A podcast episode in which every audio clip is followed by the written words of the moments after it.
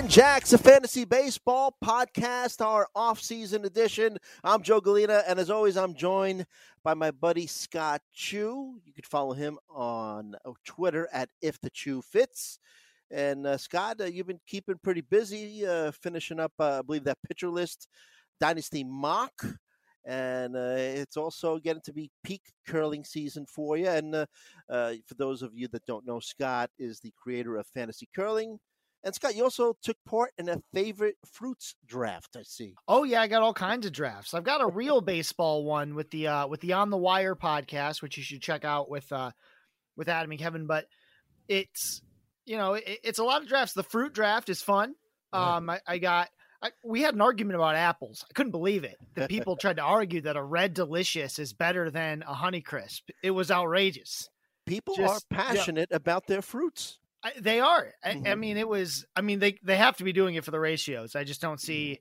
I don't see how a reasonable person feels that way. So yeah, I mean, it's it's been a lot of fun. This is the time. I mean, why worry about the the lingering um, shadow of no baseball potentially for a long time when mm. I can mm. just draft things, literally anything. Right. Yeah. Uh, it could be cereals. It could be uh, favorite TV shows. I. Uh, got dragged into an amazing race you know that TV show, a draft uh, where uh, we had to pick uh, three team members. I've never seen the Amazing Race, but a buddy of mine asked me to jump in and gave me the cast listing, so I took part in that. Yeah, we're just we're drafters. We love fantasy. We love to draft.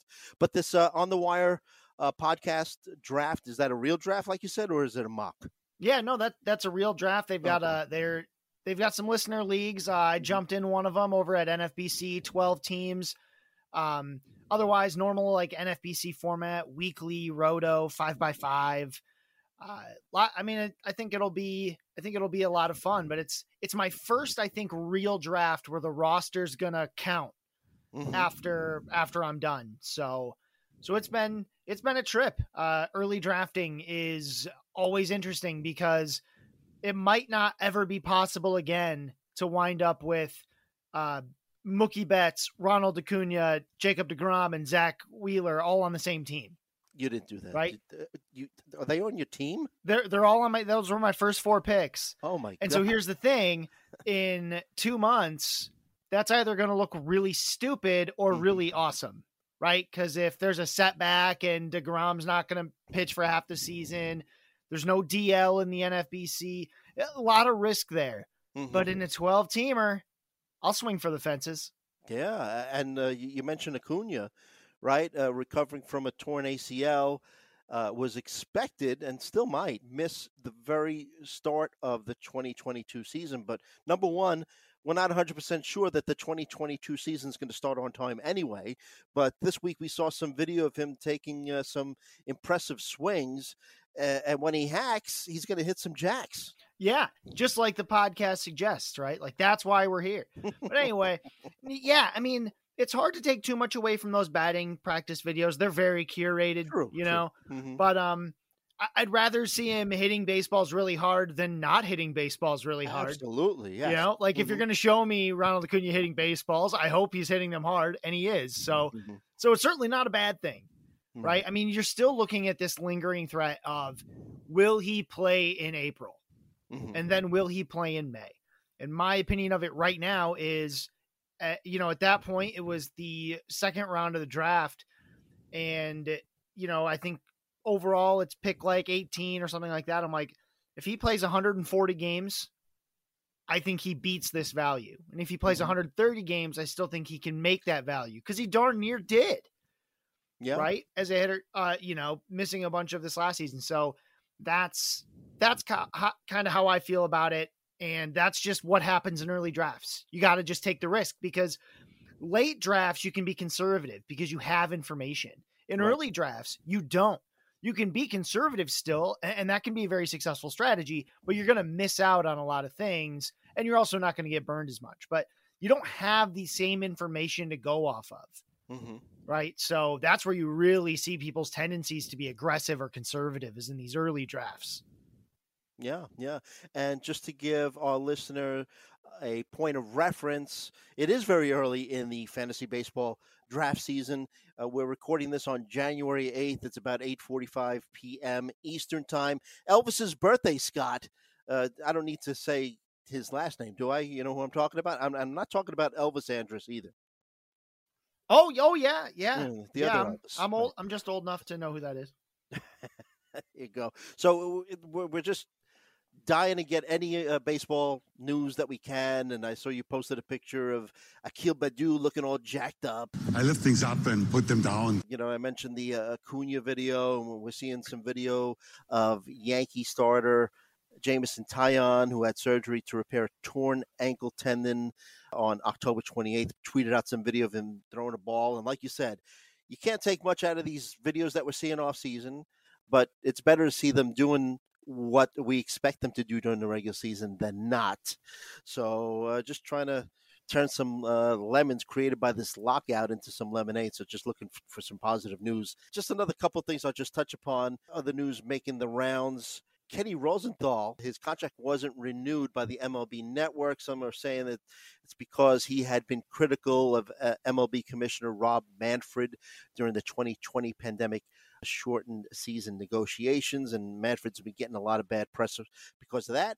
And uh, A Rod no longer going to be doing the color commentary for the uh, ESPN Sunday Night Baseball main broadcast, but this guy's got nine lives because now he's going to be teaming up with Michael Kay, who's the regular announcer for the Yankees, and he's going to be doing kind of like that uh, Eli and Peyton Manning, that free form broadcast uh, that they were doing for uh, during the football season, where A Rod's just going to be able to go on and tell his baseball stories, and I would think they're going to probably have guests just like the the Mannings had. And I'll be honest with you, I, I couldn't listen to uh, A Rod pontificate in the Sunday night broadcast. And I remember especially one game where they did a Statcast kind of broadcast on another uh, ESPN network. I turned to that, but. Uh, uh, like I said, we're just grasping at straws for any kind of news about baseball that we could find. Yeah, you know the thing with the Manning cast is that Eli and Peyton Manning are likable, like at all, and A Rod isn't at all. you know, he's he's got all the personality of a plastic doll, right? And he is not entertaining to listen to. Like, no doubt knows more about baseball uh, than I ever will. Yeah, uh, because he was a great player. But don't but, sell yourself short. Okay. yeah, but but at the same time, he's not great in the booth. And what's I really, you know, hopefully they've just kind of kind of got him off to the side, like uh like Andy Richter with Conan O'Brien, just like off to the side a little bit, and just let him like pipe in when he has something important to say, and then go back to being quiet because he can't drive a conversation to save his life because he'll just keep saying things like, "Well, you know, the the key of the game is to score runs." Yeah. Thanks, A Rod. Yes. So I will watch, but maybe I'll just turn down the sound and, and try to get the uh, broadcasts some other way because uh, I just can't listen to three hours of him, uh, you know, telling nonsense stories. But anyway, so uh, for today's show, we thought we'd take a, a, look at some deep league sleepers for every offensive position. And we're talking about the type of players that, let's say, if you're in the middle of a draft and you realize that, hey, you know, I've, I've waited so long to fill a particular position you know that I need to make a move now. I need to to pick someone at a particular position, and somebody that you'd feel comfortable rolling out as your fantasy team starter if you had to. I mean, these are uh, players who, according to NFBC ADP, are uh, beyond the top 12 at their respective positions. So basically, looking for last ditch options for every position in 12 team leagues there, Scott. So I guess we could start right at the beginning, right? Uh, first base some interesting names later in drafts. Uh, Alex Kirilloff uh, from the Twins, first baseman, outfielder, 19th first baseman taken in uh, NFBC ADP drafts. Could he have a breakout? Brandon Belt was on pace for 40 plus home runs last season until he got hurt. 24th NFBC drafts and Luke Voit 29th first baseman being taken, 30 home run potential, but uh, got problem staying healthy. So, uh, who do you like? Not necessarily of those three guys I just mentioned, but yet who's your guy that you say, hey, look, you know, I've waited too long to pick my first baseman, but I wouldn't be opposed to using this guy as my starter. Yeah, I got I got two names for you. Neither one are any of the ones that you discussed. Not that I have anything against those guys. They're just not anyone I'm targeting. Mhm. The first one uh, just barely met the criteria. He's the 13th first baseman off the board, and that's Josh Bell. Uh, Josh Bell has he's got more pop. Like he's shown us a lot of power in his past. Uh, he's always been someone that we've always wanted more from. He's still going to play every single day. I mean, volume's just not an issue here. He's been a consistent hitter. We know he can get on base. Uh, the Nationals should be, you know, hopefully better than they were uh, last season. So yeah, I mean, I just I think Josh Bell is is really solid and should be around one of the last starting first basemen that people are going to be grabbing for. Now, if he's no longer available, a guy who should be available even later than that, he's going off the board as the 20th first baseman. That's Trey Mancini. Now, I don't love it as a starter in like the Yahoo style league where there's no corner infield. He's probably better served as a corner infield, but we just saw Trey Mancini come back for his first season post cancer. Uh, it wasn't exactly what we hoped for. He only hit 255. He had 21 home runs. Uh, the plate discipline was just fine, though. And I do think he can just find more power uh, and at least turn back into the 2017 2018 version of himself, which was like a 25 home run hitter, even if he can't get back to the 35 home run hitting guy he was in 2019. So I, I like that there could be some consistency there. I do think he'll play plenty. Um, you know, the nice, the nice thing with first base is there are a couple options towards the end. You know, the the last tier of guys that you might be comfortable rolling out um, is actually deeper than 12, you know, because there'll still be Rhys Hoskins there. Uh, you can still be looking at Joey Votto. Uh, heck, you know, as a last ditch, usually better as a corner infield guy. Yuli Gurriel is probably going to do something. It, it's all it's all out there. So, um, you know, that's probably that's probably how I'd feel about first base. But yeah, th- those are the two that I'm probably targeting the most if I didn't grab one of the earlier ones. Josh Bell, 13th first baseman off the board, like you mentioned. Steamer has him at 260, 31 home runs, and 98 RBI. So I agree with you there. And you also mentioned later on Rhys Hoskins, 15th first baseman off the board, was on his way to a 40 home run season. Uh, unfortunately, season cut short, had season ending core surgery.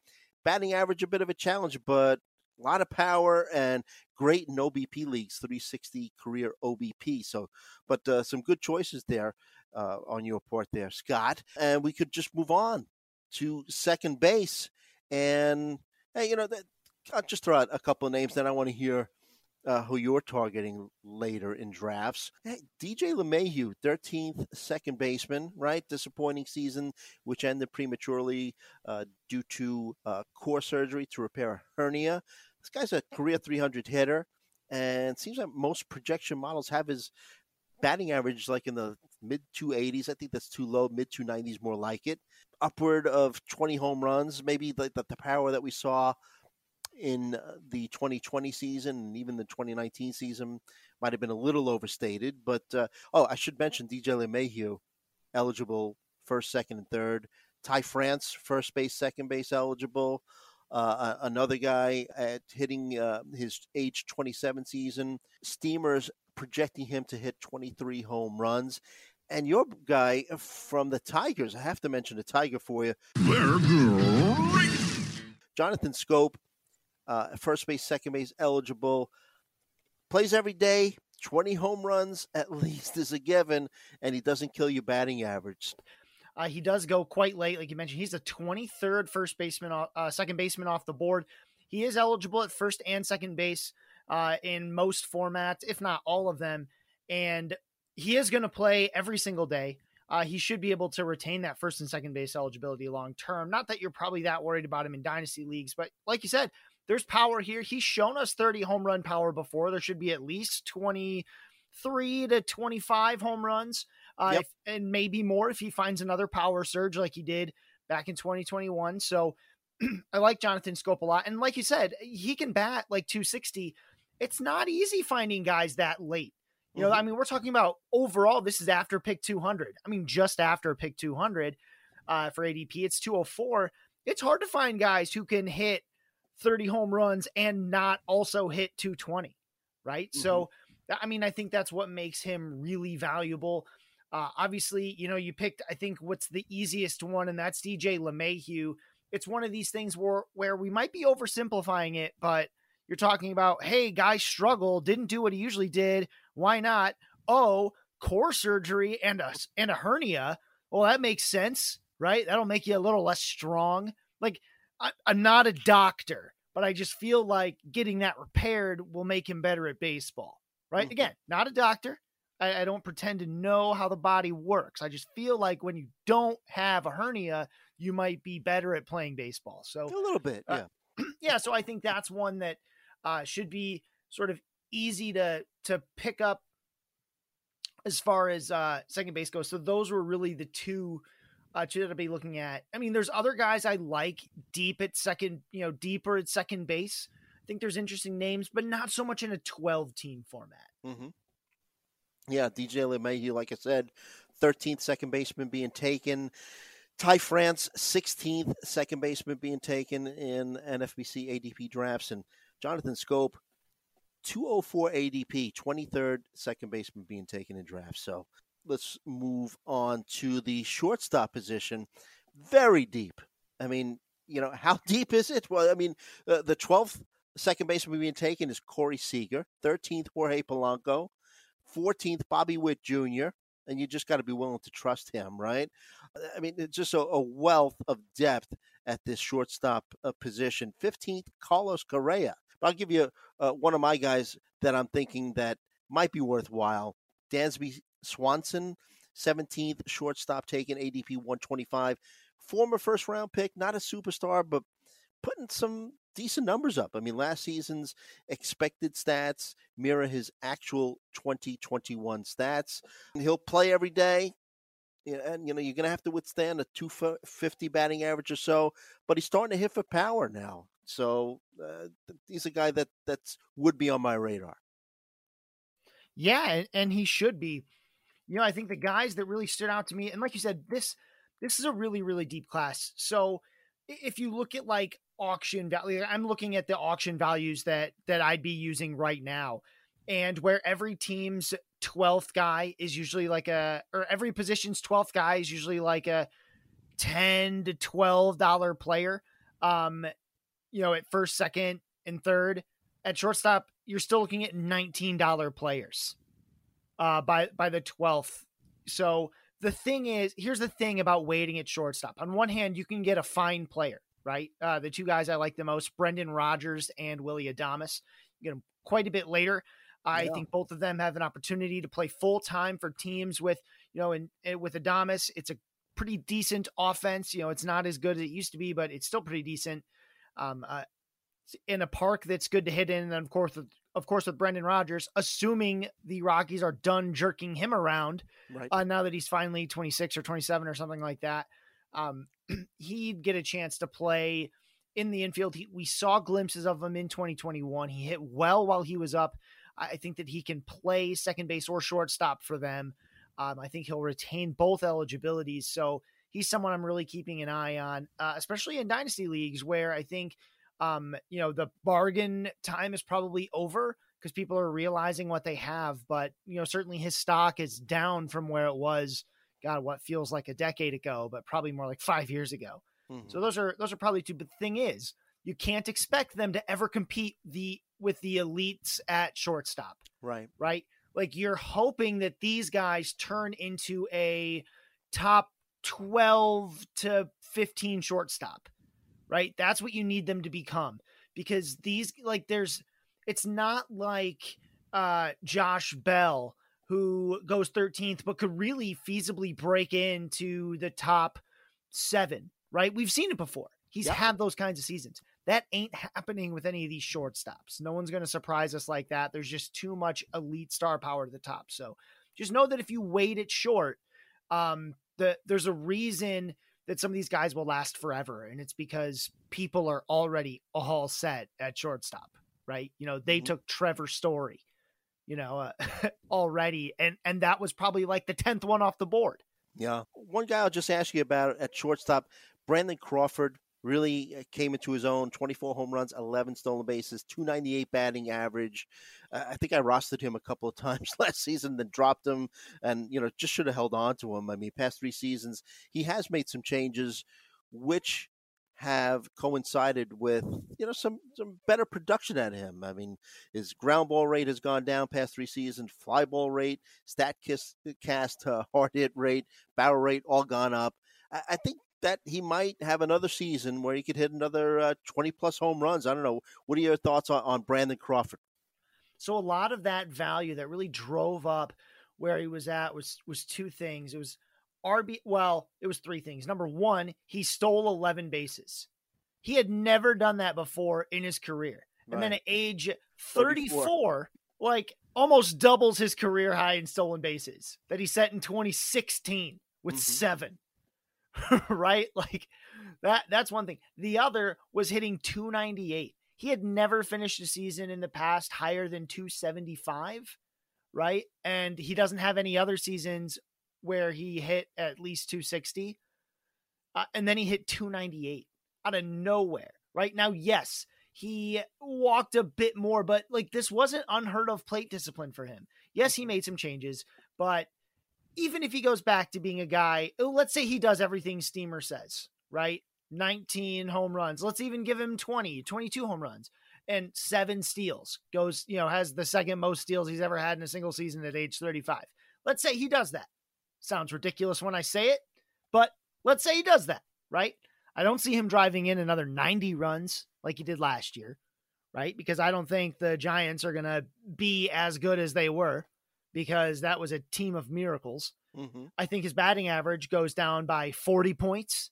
And I think he then goes to this place where it's hard for him, it, it's hard to care, right? It, it's not that he's like atrocious or anything.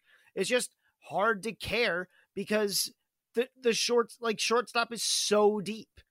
Like Brandon Crawford, sure, I I've got him in my top twenty five at shortstop. I, I have him as like a six dollar player, right? But like at that point, I'm looking at other guys that are probably a lot more exciting than what Brandon Crawford can offer me. Mm-hmm. Right? I'm chasing more upside than what Brandon Crawford can do, right? Like, look at the guys being taken right next to him. Like, you are you telling me that Eugenio Suarez's ceiling is anything like Brandon Crawford's? Like, you, Eugenio Suarez's ceiling is 40 home runs. You know, it's top 50 player. Right. Right. Um, you know, Nicky Lopez started stealing bases like crazy. Gavin Lo, you know, Gavin Lux, what if he gets a shot? Oneil Cruz, right? Andres Gimenez, Jonathan Villar. like if what if he finds a starting job? Like there's a lot of there's a lot more exciting things or like or statistics that I'm trying to pull mm-hmm. out of a shortstop that late.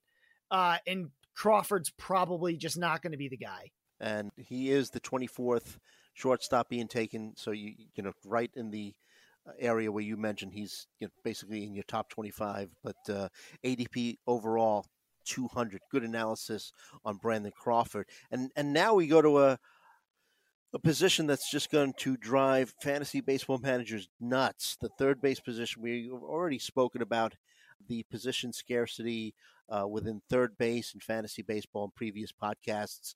Uh, I'll just throw two names out there that I'm interested to see who you're targeting uh, late in drafts at the third base position. Uh, Justin Turner, 13th third baseman being taken ADP overall 160.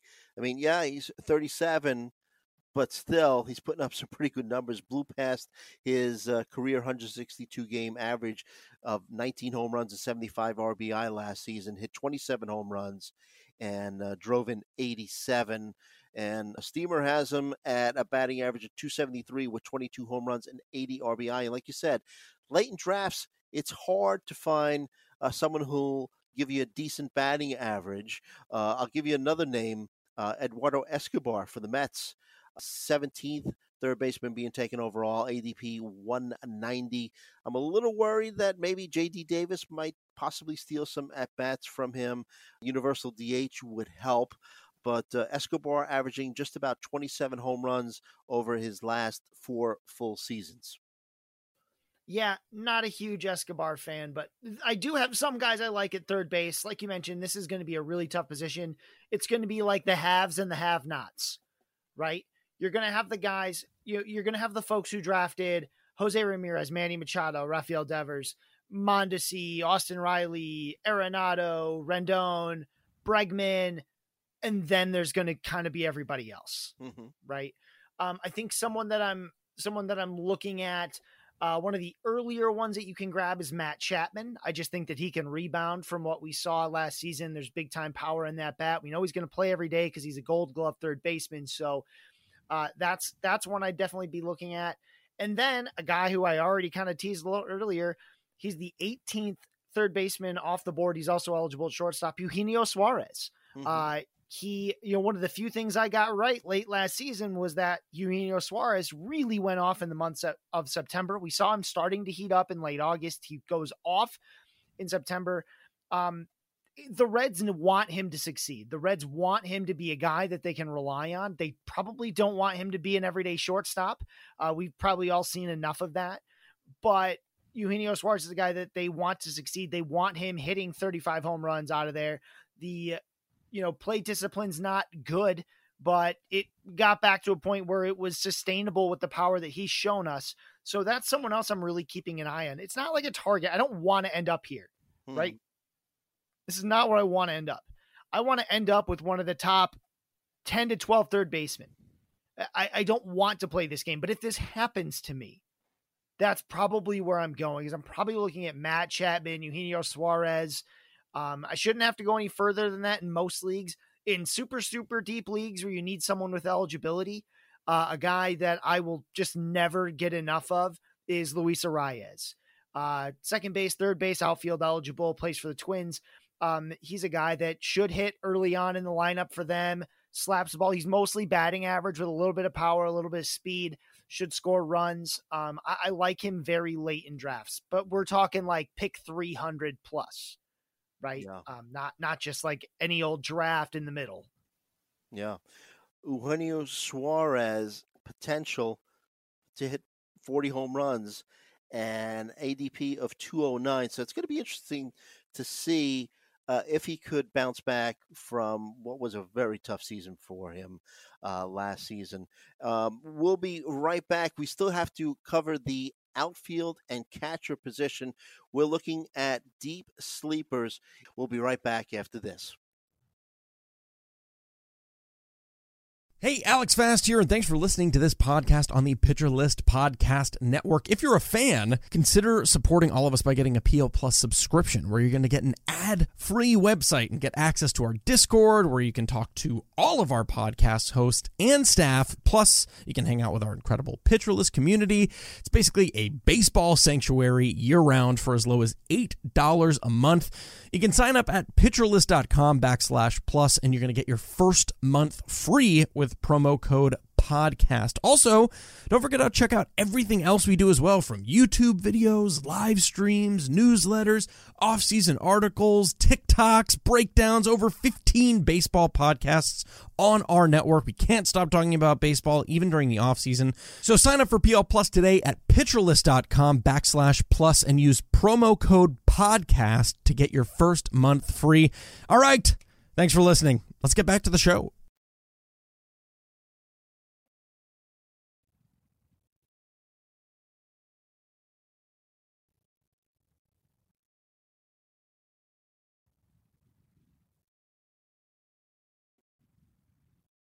All right, we're back. Joe Gallina, Scott Chu, and we're looking at deep sleepers at every offensive position.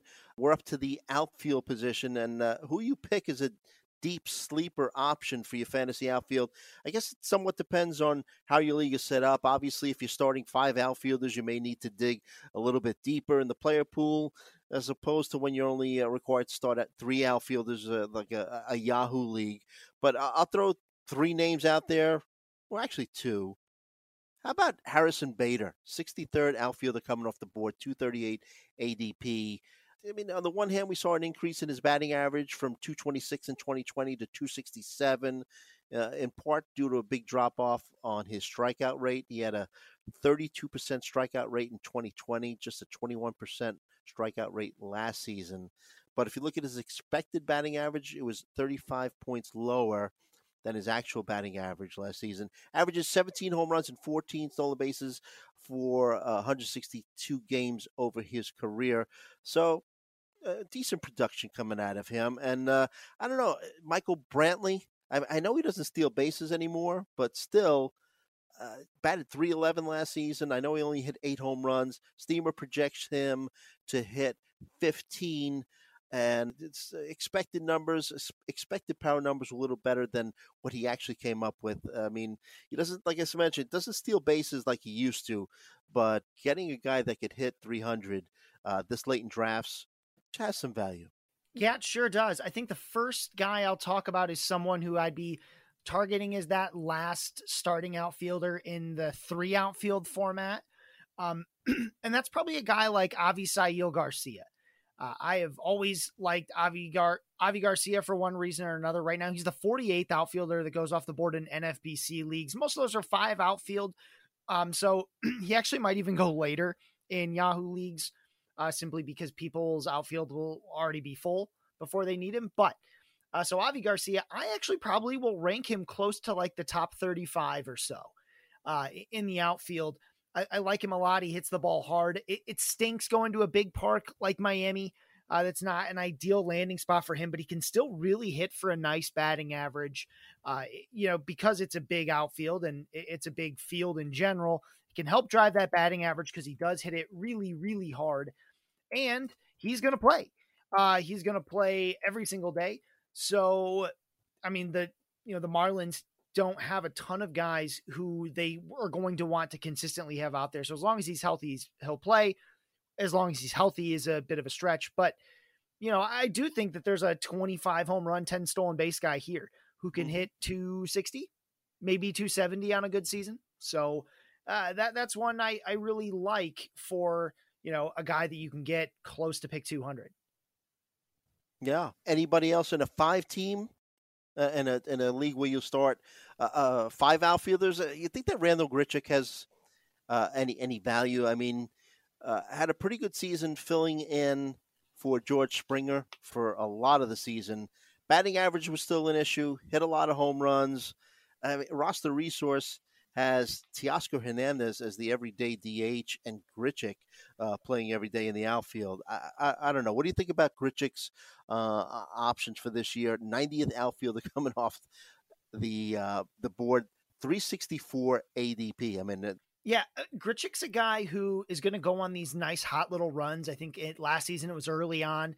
He goes on the he he went on a hot run, um, and then his weakness to right-handed pitching got exposed again. It comes up every season, and he slumped for a while. They platooned him for a while, and that happens to Randall Grichuk every year uh, especially with a team like the Blue Jays who aren't just trying to get through the season. They're not just mm-hmm. trying to find at bats. They're trying to win now. Right. So um, Grichuk is probably towards the end of his usefulness for the Blue Jays as a full time player.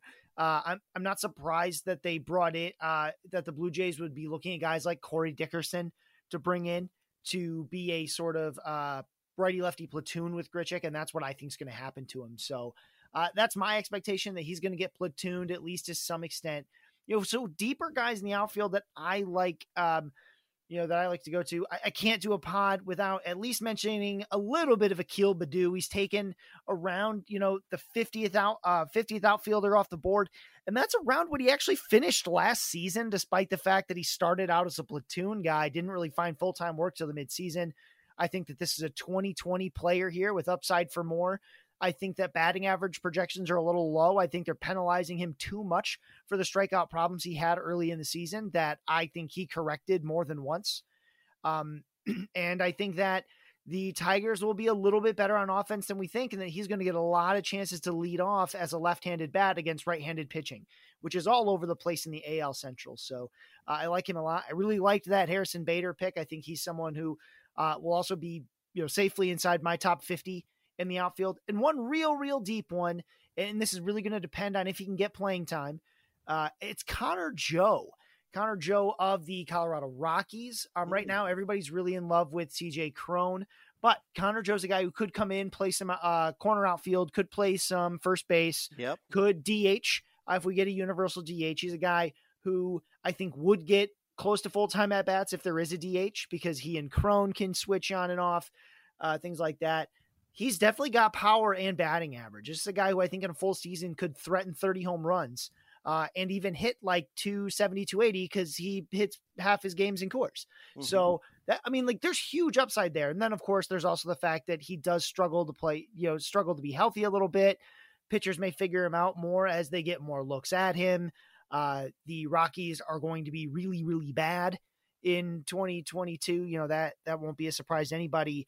Um, and you know he he doesn't have like this crazy high pedigree, but you know you can probably get him after pick 350, 360 Yep. in in NFBC. This is not a guy you have to draft in 12 team leagues at all. I, I just get the little watch list flag on him, Sure. especially if it looks like he's going to get a full time role.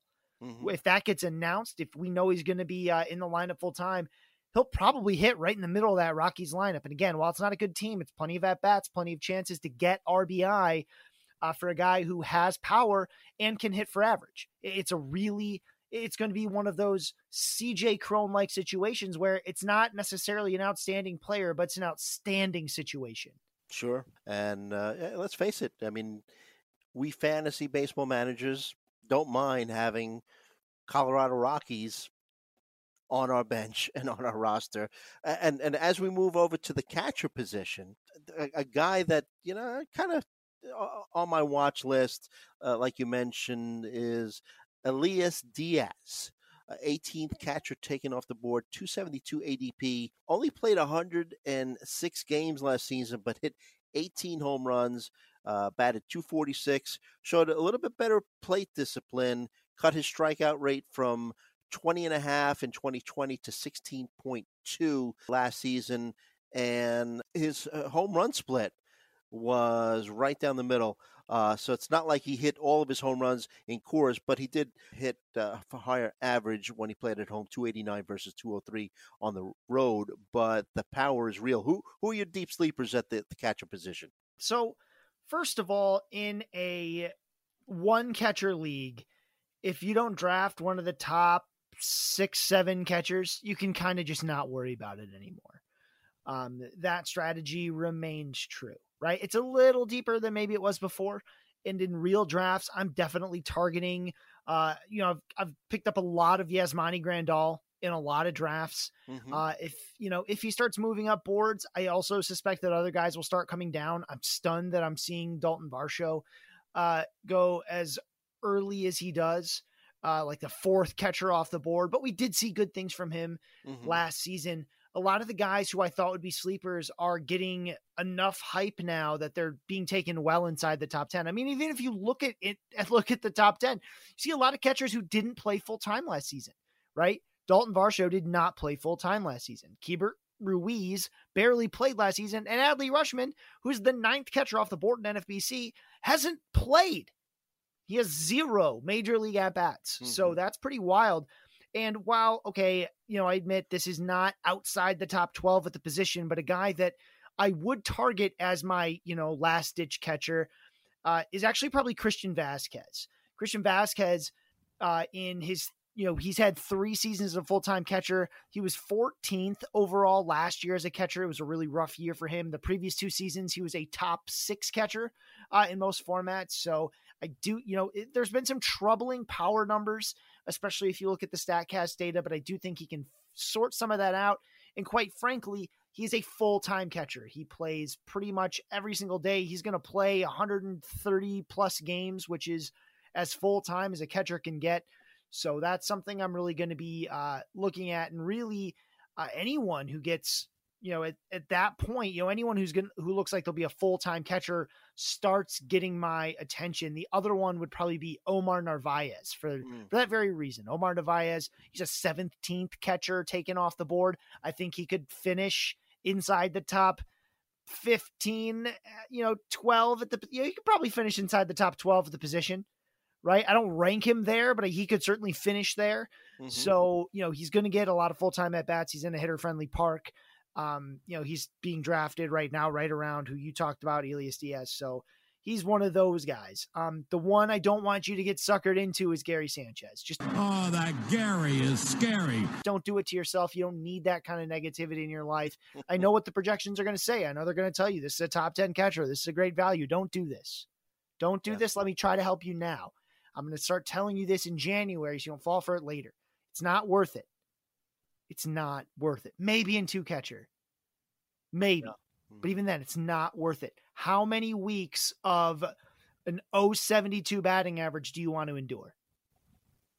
I'm a Yankee fan, and I agree with you 100% as a as a fan who watches him play uh, every day. The the plate skills just aren't there, aren't what they used to be. Uh, you could say, well, you know, part of it is you know his problems with defense and them uh, playing around with his, you know, th- the way he sets up at the plate or whatnot, are affecting uh, his uh, production at the plate as a hitter. Whatever it is, I'm with you.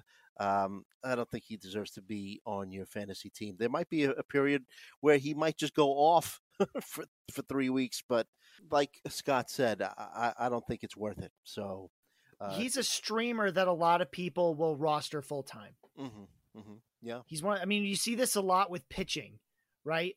A guy who should be a streamer that people roster full time.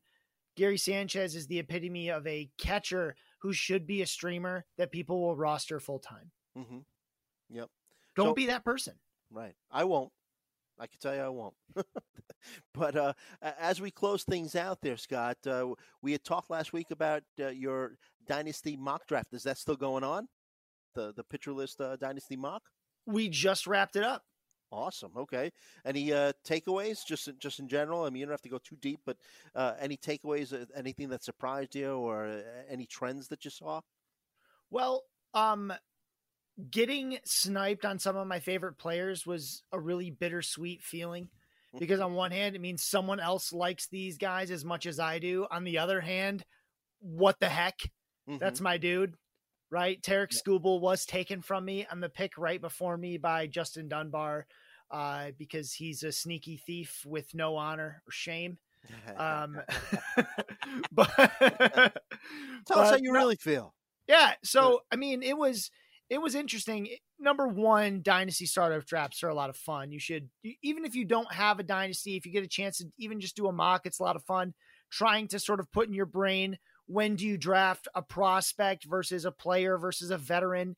Um, I'm not the type of person that goes into dynasty drafts saying I'm going to play for this year. I'm going to um, go all you know hard prospects, hard youth, and build for three years from now. I see what the draft takes. We had a lot of folks on the dynasty team, a lot of prospect folks uh, in the draft. So as you might imagine, it quickly turned into a well. I guess we're going to try to win now. You know, I still targeted some youth, right? It was nice to get Cedric Mullins a lot later than I probably should have Yeah. uh, 53rd overall, right? I loved getting Ryan Mountcastle, 116th overall, right? Um, I've got starting pitching in the short term, which is what I like because pitching is hard to develop and it's hard to find young pitching that stays around for very long, right? Because of elbow issues and things like that. So being able to draft uh, Lance Lynn and Clayton Kershaw, you know, in the 11th and 12th rounds was really nice. Akil Baddoo in the 14th. You know, then Yu Darvish, Noah Syndergaard. I've got a lot of uh got a lot of uh elderly pitching, but Mhm. that's that's what I wanted. Um I'd rather have the pitching now because I'm trying to win now. Um but yeah, so it's a it's a great exercise and I think that what people just need to be ready to do is know how to draft either way because I was ready in this draft to go prospect heavy if that's the way the draft broke. And I did take a couple. I took CJ Abrams, I took uh let's see um austin martin quite late i was very happy with the value i got on him and nick gonzalez of the Mhm. pirates i got him 197th overall so so it was a lot of fun um and i'm sure you know we're going to be writing stuff about it we're going to be talking more about it uh so so keep your ears uh and eyes out looking for that stuff i think it's going to be really interesting to see how the dynasty team talks about a lot of their picks except for justin dunbar because uh he should probably just apologize for stealing Tarik Skubal from me right in front of my face as a new writer. I mean, what Hmm. is this? He's trying to make a name, you know, uh, and uh, your pitcher list. Shots fired. It's like Machine. Gun Kelly taking on Eminem. You There know, you that's what this is. It's a fantasy version. There you go. Um, and uh, Pitcher List uh, uh, just keeps on cranking content. You know, we, we did uh, today's episode on deep sleepers. Uh, check out pitcherlist.com for uh, articles, uh, shortstop sleepers from Chad Young, Justin Dunbar.